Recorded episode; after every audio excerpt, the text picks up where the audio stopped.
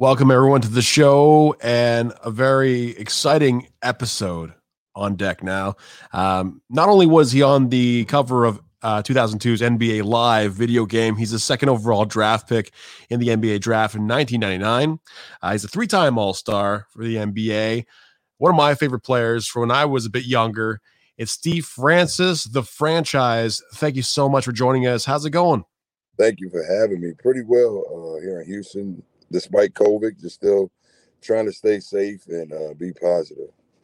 Yeah, I got my coffee already. It's called Meet Me for Coffee, the show. Uh, black coffee in my grandma's mug. It's actually metal, so I tried microwaving it and heating it up a couple days ago. It burnt my hands. I had no clue. Um, wow. How do you take your coffee, Steve? What's that? How do you take your coffee, Steve? Well, uh, cream and sugar. Um, I like I like a um, I like espresso. Um, Colombian. I like Colombian coffee. Well, man, with a deep voice like that, man, uh, Colombian coffee really suits you, man. Um, the, the, there's one thing that a lot of my fans, when I I pitched the idea of you coming on the show, uh, wanted to know, and let's get it out of the way: the transition from the NBA to the Chinese Basketball Association. Uh, can you describe um, what it's like playing in a different country almost full time, and how did that go for you? For me, um, I, I thought basketball, but really it was it was an admiration because I knew that Yao came to to the states to play um, for the Houston Rockets, and I seen how much it meant to us to the United States, and I seen how much it meant to the NBA. To return the favor, I decided to go to China and play in the CBA. Um, it was hard for me. Uh, you know, when I first got there, they wanted me to play the first day I got off the plane, and I was so jet lag of a 24 hour flight. And I'm like, I couldn't even stand up. So it was tough. It's uh it was quite a, a time, right? I think Stephon Marbury went over there too to play. Yeah. so during your time in the NBA, you had, you know, the answer, Allen Iverson, you had all those guys, Kobe, Shaq. Uh, what an, amazing era uh, to to play. Uh, and what I want to know uh, from you specifically is how do you prepare for games? Like in the in the, a professional athlete going to play say the lakers how are you preparing for that game?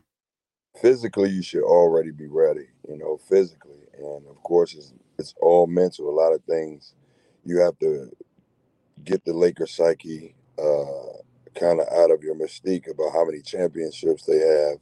Their legendary hall of fame players their stadium the coaches and all those things. And you have to believe in yourself and stick to the plan that you know and your coaches and your teammates that you work for, regardless of what it is. It's on the court, business wise, training, parenting, anything you do, study and prepare and go with what you have. Don't worry about the enemy. And then when you guys added Yao into the mix, it almost was like almost a uh, an equalizer with the with the Lakers, right? I mean, that big presence uh, up against Shaq. Shaq really a, a scary person to drive the ball up against, or how did you feel about that? I remember one time I uh, I went to the lane and I drove. Man, I, I, had a clear layup, and he tried to block the shot.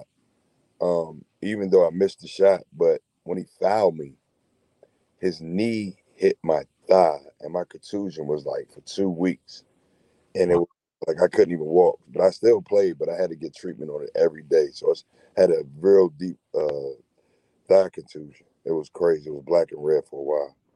So we talk about injuries. Um, let's talk about also talk about the scariest NBA players that you've gone up against. Who who are some of your your the ones that you're kind of scared of? Like who are the most intimidating people to play one on one with? Or even just in the in a game that you know that they're they're they're not covering you, but you know that eventually they're going to come around and maybe try and stop you. Nobody. Nobody. Yeah. Um, the only thing I could say that I will be prepared or nervous about those lucky streak that people come off the bench and get those lucky shooters that come in the game and turn the game around. And and like when you practice, um, when you're on a lucky streak, you're you're super hot. Once you feel the the momentum going your way, um, be it be it you or you know Kevin Durant or whatever. Like Kevin Durant's a pretty scary guy when he gets all all amped up, right? He can put anything in the net. Um, and and we talk about uh, the evolution of the basketball game now. Uh, do you think that um, people are more focused on uh, being a more all around player nowadays? Um, it's, it's wild that you say that. I just made a statement for my team on our website that uh, nowadays the game has evolved so much from position one through five. Anybody can check anybody, and players don't just play point guard, center, shooting guard. So that's what when I said earlier about the scariest players, anybody can get hot at any time. And you don't know like what what exactly they're gonna or when they're gonna hit the iron, right? Yeah, right. I mean, th- there's a guy, um, what's his name? Chris Chris Boucher.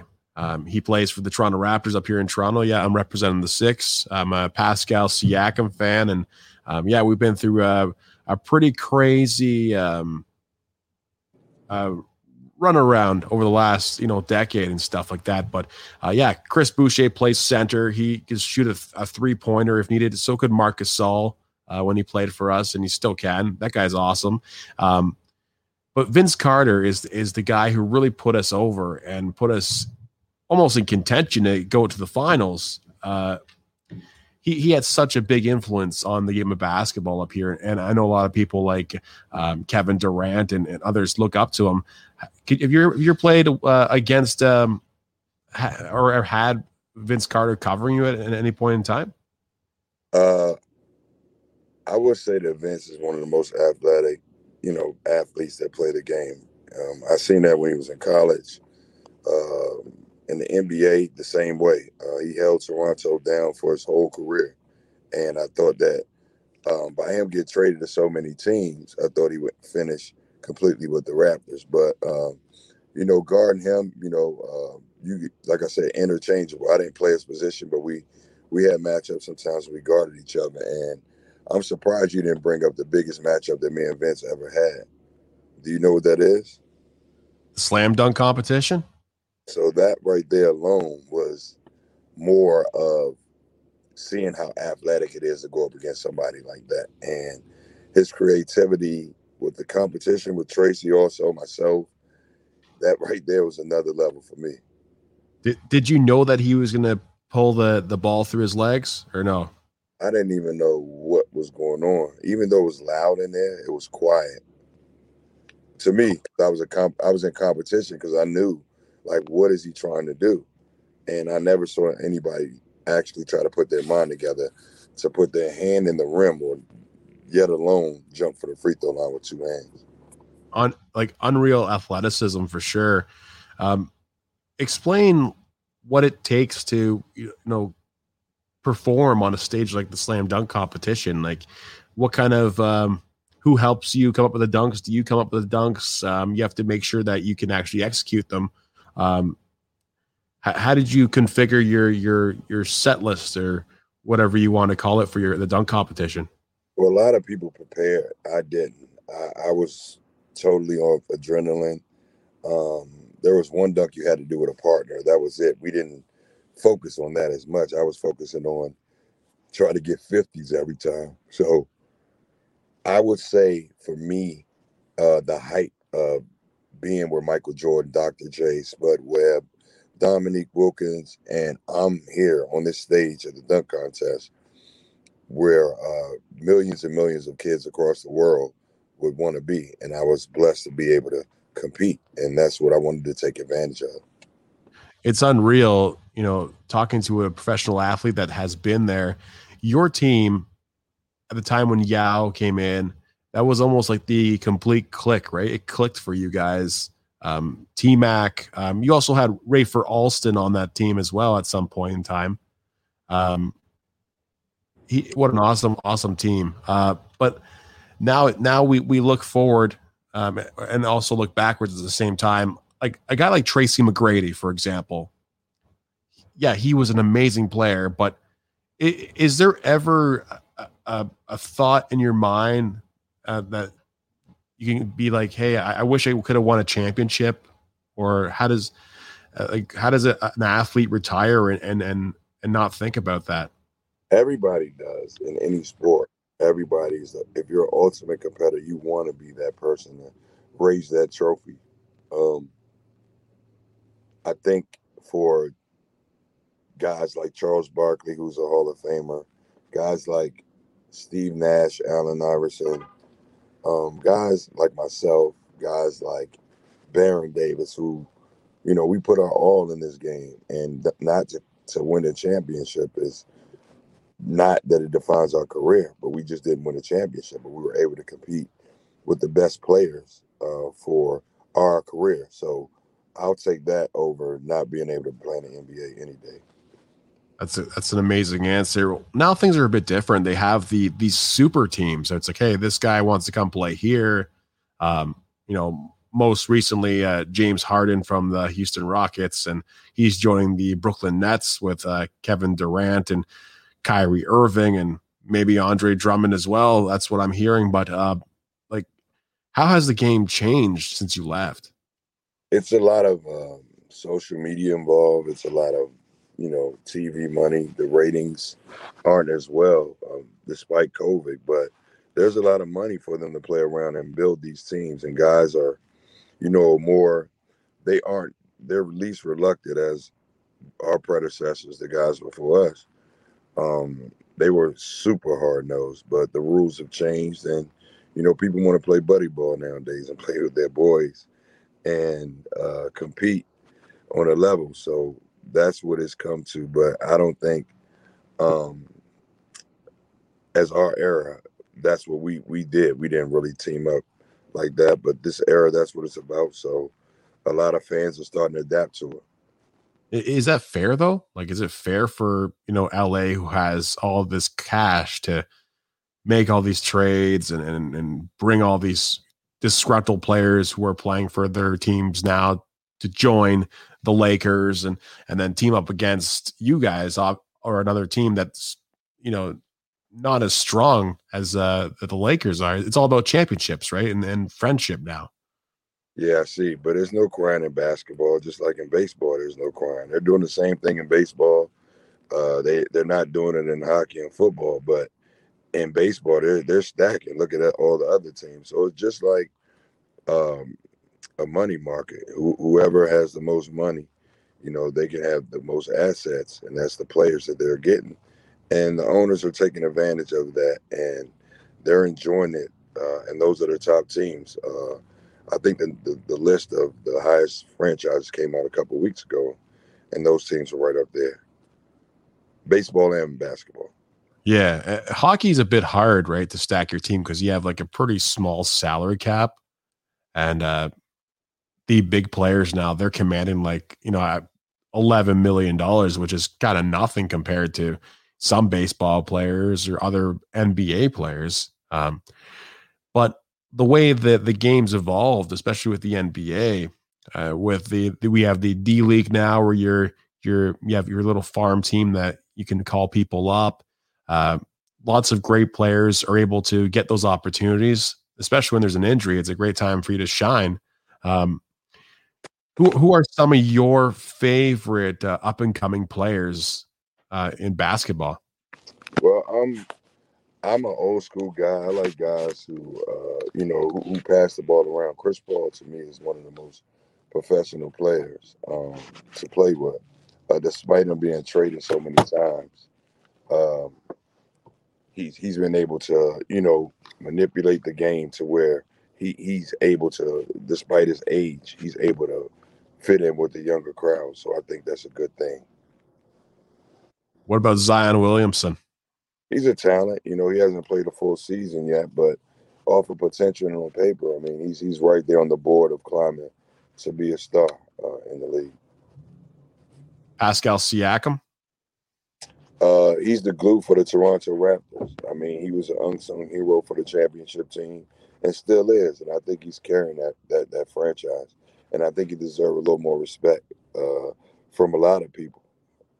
Yeah, I think so too. I, for some reason, like I know it's it, it is with every sports uh, fan. You know, you can either you hate him sometimes, and then other times he does uh, really well, and then now, and now you love them. But you know the, the Raptors are not uh, they're not in that phase to win a championship right now. They're actually yeah they're ready to try, but their big guns are gone. So they were kind of I think they were kind of investing their time and opening up salary cap space to go for another key player.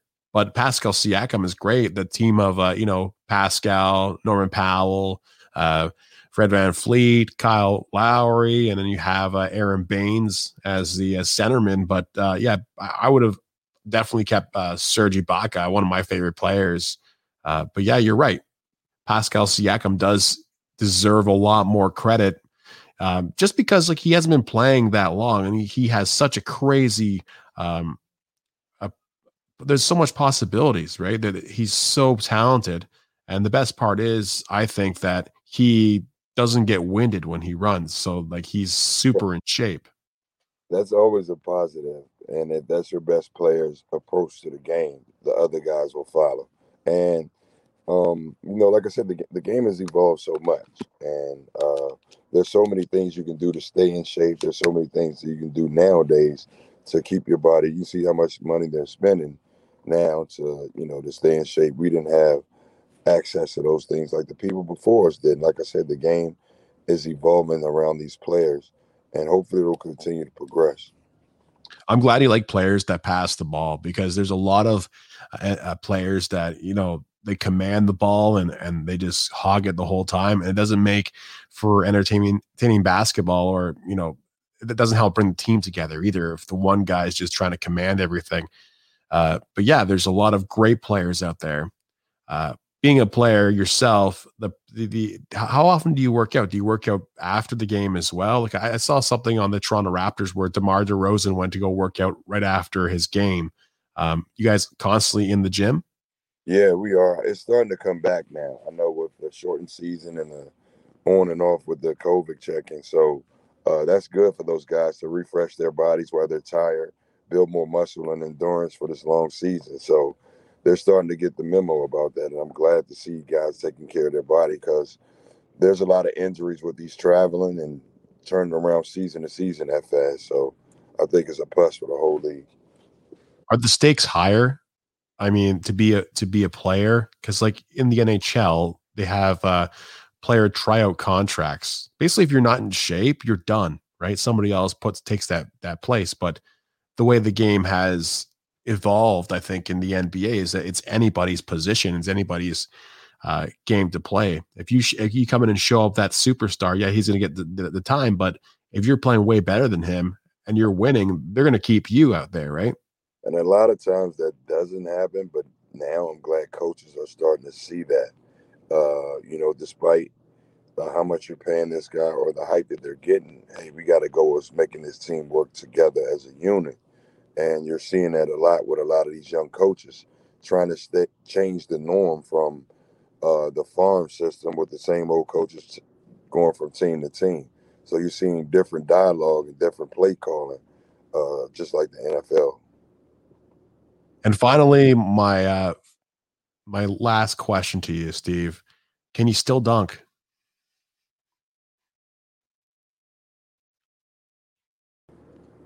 You said what? My bad. I, I said, can you still dunk the ball? In my dreams. No, I don't try. I'm 43. I'll be 44 next month, man. My dream, my dunking days are, are over, but I had a great time when I was above the rim. That's amazing. Thank you so much for your time, Steve. I really appreciate it. Um, again, Steve Francis, three time NBA All Star, from the Houston Rockets, uh, most notably. And uh, he also played for the Beijing Ducks in the Chinese Basketball Association. The franchise, Steve Francis, right here on Meet Me for Coffee. And then in closing, let's be good, have some fun, and love one another. Thanks a lot, Steve. Thank you.